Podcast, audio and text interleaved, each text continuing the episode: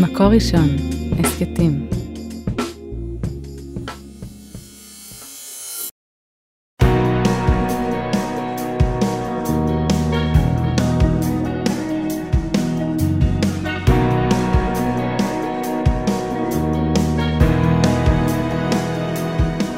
שלום הרבנית שירה מרילי מירביס. שלום הרבנית חמוטל שובל. פרשת ויקל. אז בעצם בפרשת ויקל, כל מה שהצטווינו עליו בפרשת תרומה ותצווה, פתאום עכשיו זה. עובר לעשייתה, נכון? אנחנו פתאום מציווי, אנחנו עוברים לממש לממש את הציוויים האלו. לבנות את המשכן, להקים אותו, לתפור, לרקום, לייצר, ממש העבודה בפועל. ממש. עכשיו, אני לפני כמה שנים, אה, אני ורונן שיפצנו אה, בית, וכל הזמן הוא היה מסתובב רונן עם התוכניות, והוא היה אומר לי, את מבינה מה אנחנו עושים פה? את מבינה? עכשיו, אני לא יכולתי לדמיין.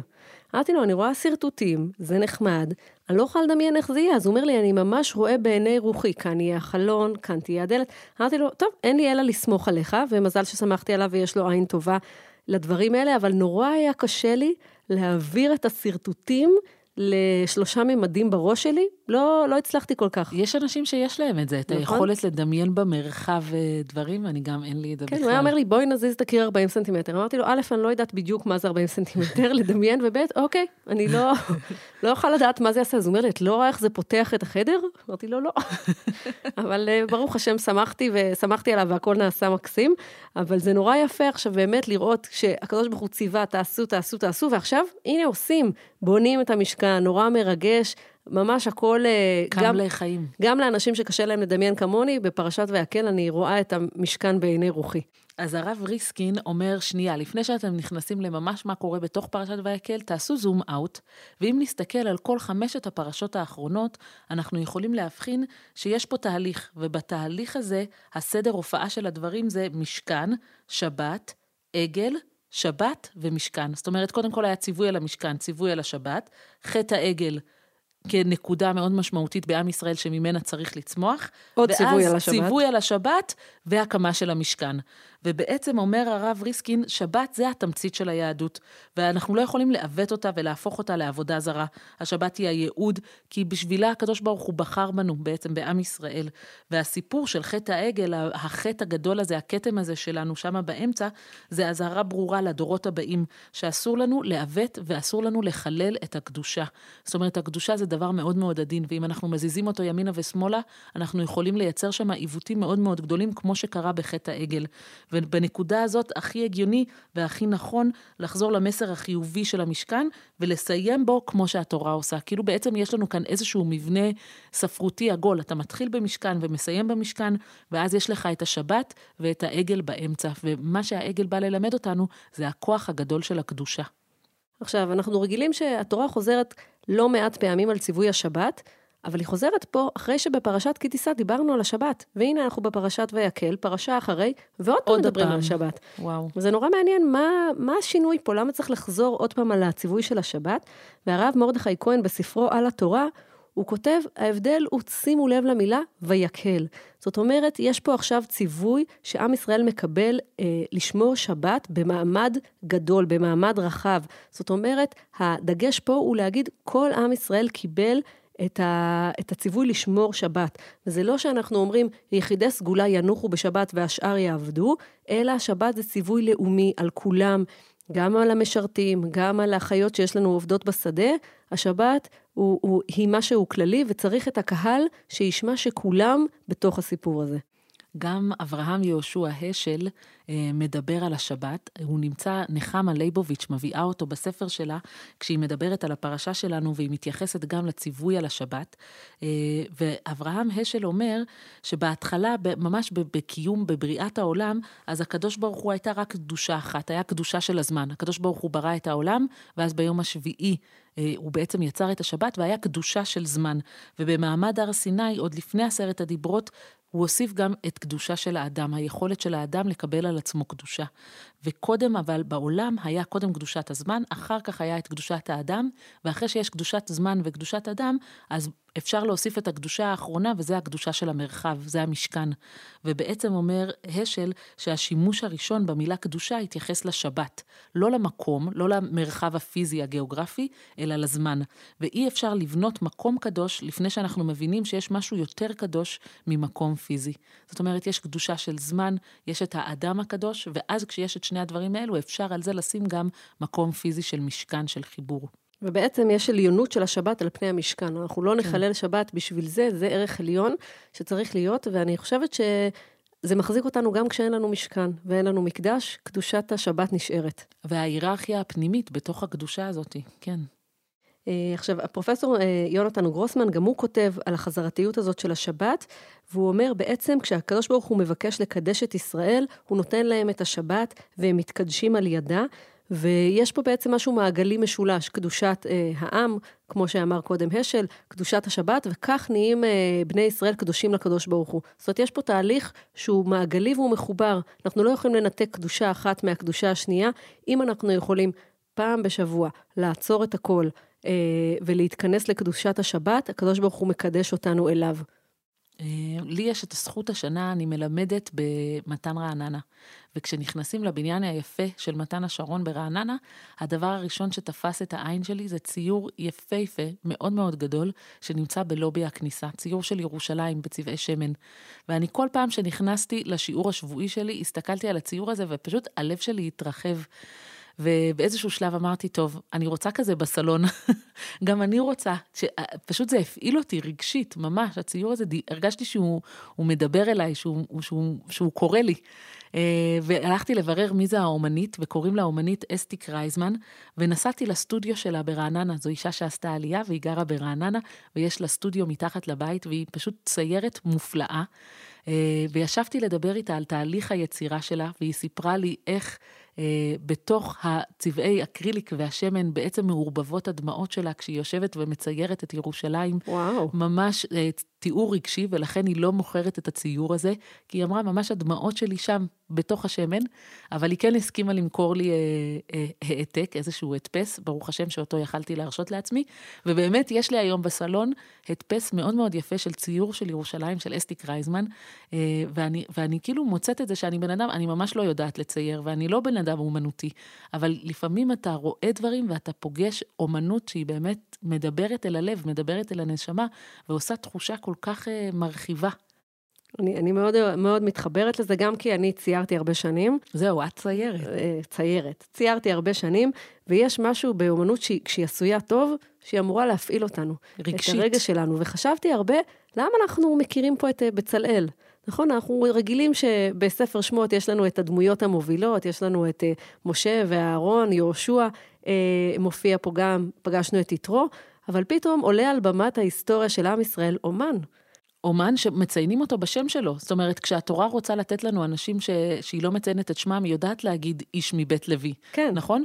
ופה התורה בוחרת להגיד אותו, את השם שלו, את המלאכה שלו, כאילו יש לו, הוא ממש מוזכר כאן. ומשה ממש אה, מציג אותו בפני עם ישראל ואומר, ראו קרא השם בשם בצלאל בן אורי בן חור למטה יהודה, וימלא אותו רוח אלוהים בחוכמה, בתבונה ובדעת בכל מלאכה. ממש מציגים אותו לפני כולם ואומרים, הנה האומן שאחראי פה, ושאלתי את עצמי, למה? זאת אומרת, היה אפשר להגיד, כמו שאת אומרת, איש מבית לוי, או יש לנו מישהו שמוכשר והוא עוזר לנו פה במשכן, והתורה בוחרת לשים עליו את הזרקור ולהגיד, זה האומן שלנו. וכתוב אה, במסכת ברכות, דף נ"ה כך, אמר רב יהודה, אמר רב, יודע היה בצלאל לצרף אותיות שנבראו בהם שמיים וארץ. איזה יופי. זאת אומרת, היה לו כוח, מעבר לזה שהוא כנראה היה באמת מאוד מאוד מוכשר אה, ואומן גדול, הייתה בו אה, רוח של הקדוש ברוך הוא מפעמת בו, קצת כמו שהקדוש ברוך הוא ברא שמיים וארץ, היה בו משהו בבצלאל שידע ליצור משהו מאוד מאוד אמיתי ועם הרבה יראת שמיים. כוח של יצירה בעולם. זה כן. מהמם. גם הרמב"ן מתייחס לזה, והוא מתייחס לפסוק, קראתי בשם בצלאל בן אורי בן חור, אומר השם למשה, ראה קראתי בשם. כאילו הוא אומר, בעצם למה אנחנו צריכים להזכיר פה את כל תולדות של בצלאל וככה להציג אותו? ואומר הרמב"ן, בעצם תחשבו עליהם, הם יצאו ממצרים. במצרים זה לא ש... כל ילד היה לו חוג, כן? מי שהיה מוכשר בציור, למד כן. ציור, מי שהיה מוכשר בצורפות, הלך להיות צורף. כן, הם היו עבדים, הם לא למדו מלאכה, הם לא למדו אומנות, הם לא למדו מסחר, זה בכלל לא היה חלק מהיומיום שלהם, ולכן הוא אומר, בכלל זה, זה משהו שהם לא התעסקו בו, ולכן אומר הרמב"ן, זה פלא שימצא בהם אדם חכם גדול, בכסף, בזהב, בחרושת, אבן, עץ, חושב, רוקם, הורג. בעצם יש פה משהו כמעט ניסי. איך יכול להיות בן אדם שלאורך שנים היה, היה עבד, אף אחד לא לימד אותו, לא התעסקות בחומרים, לא איך המתכת מתנהגת, לא איך לרקום, לא איך להרוג, ופתאום הוא מביא כישרון נדיר ויכולות ש... שהוא מקדיש אותם לקדוש ברוך הוא, שהוא מקדיש אותם לקשר בין הקדוש ברוך הוא לבין עם ישראל, ולכן אומר הרמב"ם, בגלל שהוא אדם כל כך מיוחד, בדור של עבדים, היה צריך להזכיר אותו בשם, אנחנו מפרגנים לו, והקדוש ברוך הוא מפרגן לו ואומר לו, תראו, יש פה משהו יוצא דופן. כל הפרשנים מתעכבים על הדמות הזאת של בצלאל ומנסים להבין באמת מה היה נורא מיוחד בו, ואומר המדרש בקהלת רבה, שהיה פה צירוף. זאת אומרת, הוא אומר, יש חוכמה, יש אנשים שהם מאוד חכמים, מצד שני יותר טובה חוכמה עם נחלה ו- ותלמוד תורה עם דרך ארץ. זאת אומרת, אנחנו מחפשים אנשים שהמידות שלהם הן רחבות, הן לא ספציפיות למשהו אחד. אה, טובה חוכמתו של משה, שהיה באמת, אה, הייתה לו ראייה רחבה והיו לו המון המון כישרונות, שהנחיל תורה לישראל. ואז ממשיך המדרש בקהלת רבה ואומר, טובה חוכמה זו חוכמתה, חוכמתו של בצלאל, שהנחיל ארון לישראל. זאת אומרת, היה בו מעבר ל... אה, היד הטובה והעין הטובה, הייתה לו חוכמה לאיך בונים, ו- ואת המידות, וצניעות גדולה, ולא רק, הוא לא רק היה מוכשר בשיעור אה, אומנות, אלא הייתה לו ראייה מאוד רחבה והרבה יראת שמיים, ולכן הוא נבחר להיות האומן של המשכן, ולא רק כי באמת הוא היה טוב בזה. אבל באמת יש בין הפסוקים, מי שקורא אותם בשימת לב, שם לב שיש איזושהי מחלוקת בין משה לבין בצלאל. אה, בסדר של הכנת הדברים, אה, משה, שהוא היה, כן, המנהיג שלנו, שעכשיו ירד מהשמיים עם הלוחות, הוא רצה קודם כל לעשות את הכלים לפני שבונים את המשכן, כי הוא רצה קודם כל לייצר את התוכן. פחות עניין אותו איך אנחנו עוטפים את התוכן הזה, אבל משה רצה מאוד לעשות, קודם כל לייצר את התוכן של, של המשכן, ולכן הוא רצה לייצר קודם כל את הכלים. ולעומת זאת בצלאל, שהוא היה בן אדם אה, מעשי, הוא היה פרגמטי, הוא הבין שקודם כל צריך לבנות את המשכן, ורק אחר כך לבנות את הכלים, כמו, כמו שאנחנו בונים בית, נכון? אנחנו לא קודם קונים ספות. יש אנשים שנוסעים לאיקאה לפני שהבית מוכן, רק אומרת. לא נכון, באמת? כן, לא, סתם, הם אומרים. לפני שיש קירות, אתה קונה את הספות? זה לא שמעתי. אני נוסעת ל... ל לקבל השראה. לקבל השראה, לעשות סיבוב. לפעמים אני גם אה, קונה, אבל אני מאוד מבינה את זה, את הרצון הזה של ה... שיהיה כבר מה להכניס פנימה. כן. אבל, ומשה אומר, רגע, יש לי, יש לי דברים נורא חשובים שאני רוצה שיהיו בפנים, אני, אני צריך אותם. ובצלאל אומר לו, לא, שנייה, לפני שאנחנו בונים את המנורה, לפני שאנחנו בונים את המזבח, בוא קודם כל נבנה את המשכן, בוא קודם כל נעמיד את הקירות, נבנה את המסגרת, ואז ניצוק לתוכם את התוכן שלהם. וככה כותב הרב קוק, באשר כוח מנהגו של עולם היה חזר בנפש ציורית של בצלאל, שהסדר הנכון הוא אמנם בכל דבר כפי מנהגו של עולם, שאדם בונה בית ואחר כך מכניס לתוכו כלים. אומר הרב קוק, בצלאל אומר למשה, רגע, שנייה, קודם נבנה את המשכן ואחר כך את הכלים לשים בתוכו, ומשה רואה באידיאל את הכלים ו- ואת החשיבות שלהם, כל אחד בפני עצמו, ובעצם בצלאל אומר לו, חכה רגע, הפוך.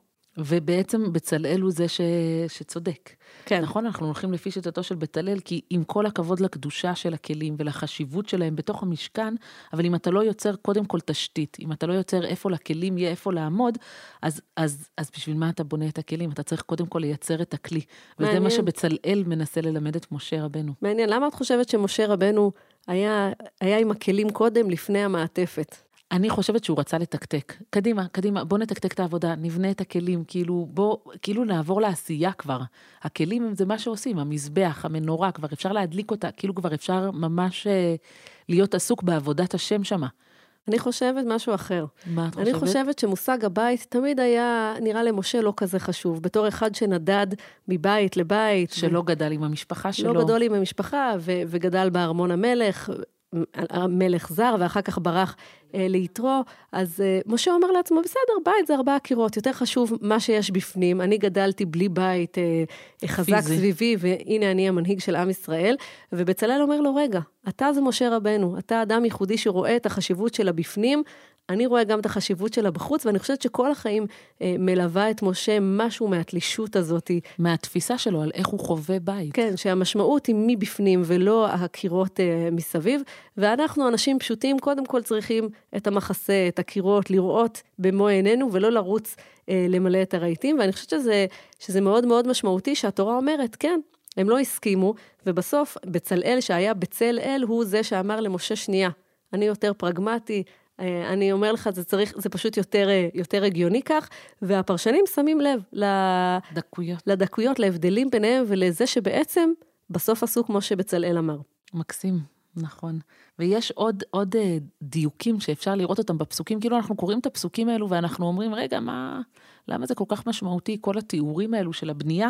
והנה, כששמים לב, אפשר למצוא פה ממש פנינים.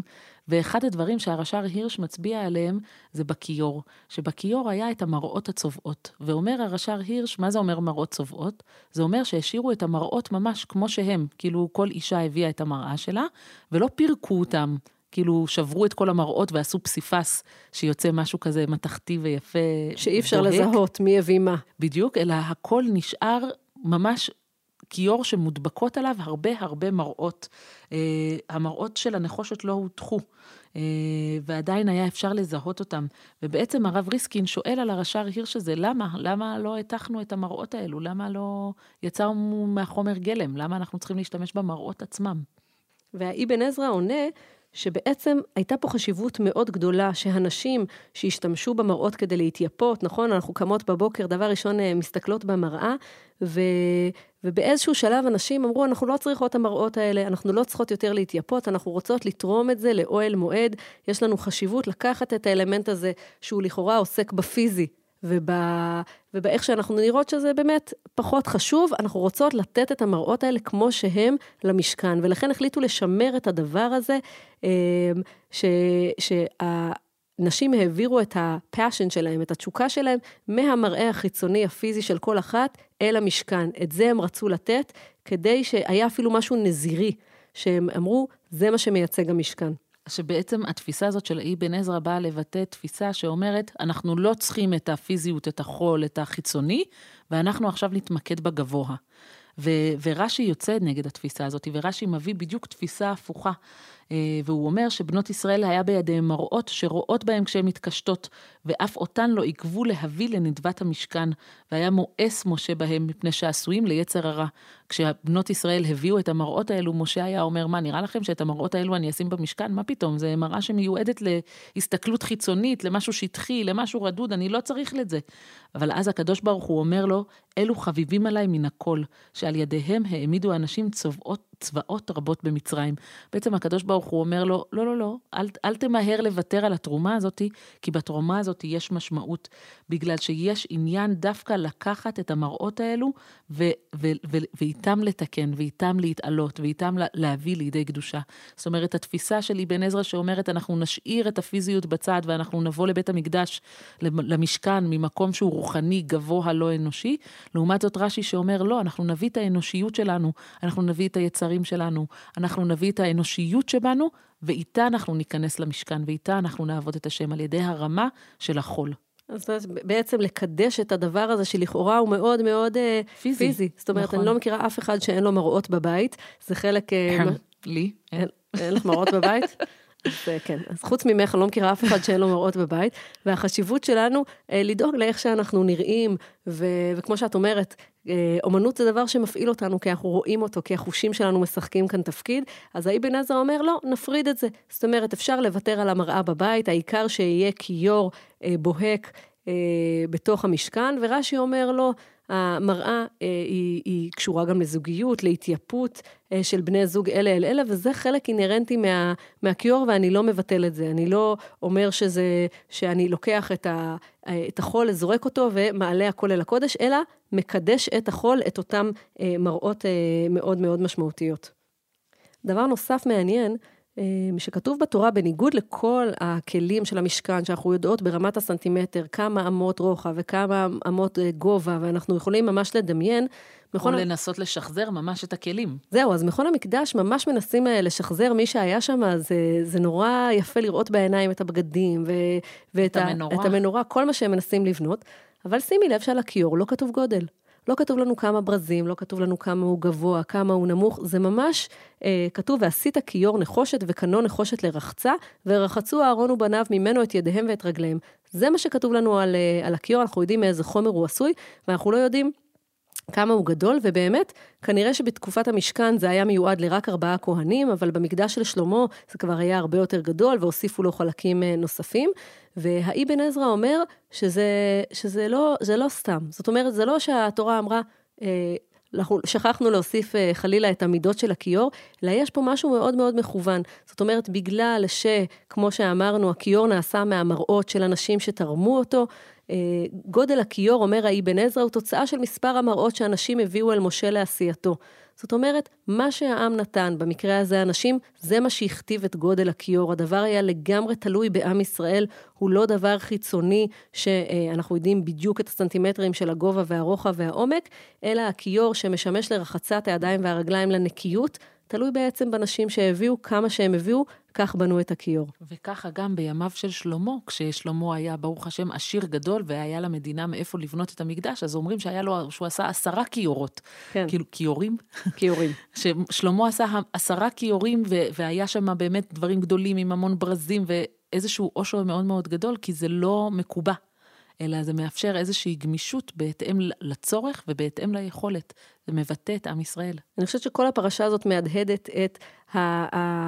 החיבור הזה בין הדברים שהם באמת מוכתבים לנו מראש, צריכים להיות בגודל מסוים ומחומר מסוים, ואת הרצון שעם ישראל ייקח חלק בתוך הדבר הזה. את אה, בצלאל מול משה, משה רוצה את הדבר האלוהי כמו שזה צריך להיות, ובצלאל אומר לו, רגע, מוריד לקרקע. גם הצד האנושי הוא חשוב כאן, בוא נבנה את המעטפת, ואז יהיה לנו לאן להכניס אה, את הכלים. גם השבת צריכה להיות משהו שמחבר אותנו בין שמיים לארץ, אבל הוא מתחיל מלמטה. בהצלחה לנו, שבת שלום. שבת שלום. על ההקלטה והסאונד אוהד רובינשטיין, על ההפקה והעריכה יהודית טל, יאקי אפשטיין ועדי שלם רבינוביץ'. תודה רבה למאזינים. את הפרק הזה, כמו את שאר פרקי הסדרה והסכתים רבים נוספים, תוכלו למצוא באתר מקור ראשון, בשורת ההסכתים של מקור ראשון, בספוטיפיי, באפל מיוזיק וגם בגוגל.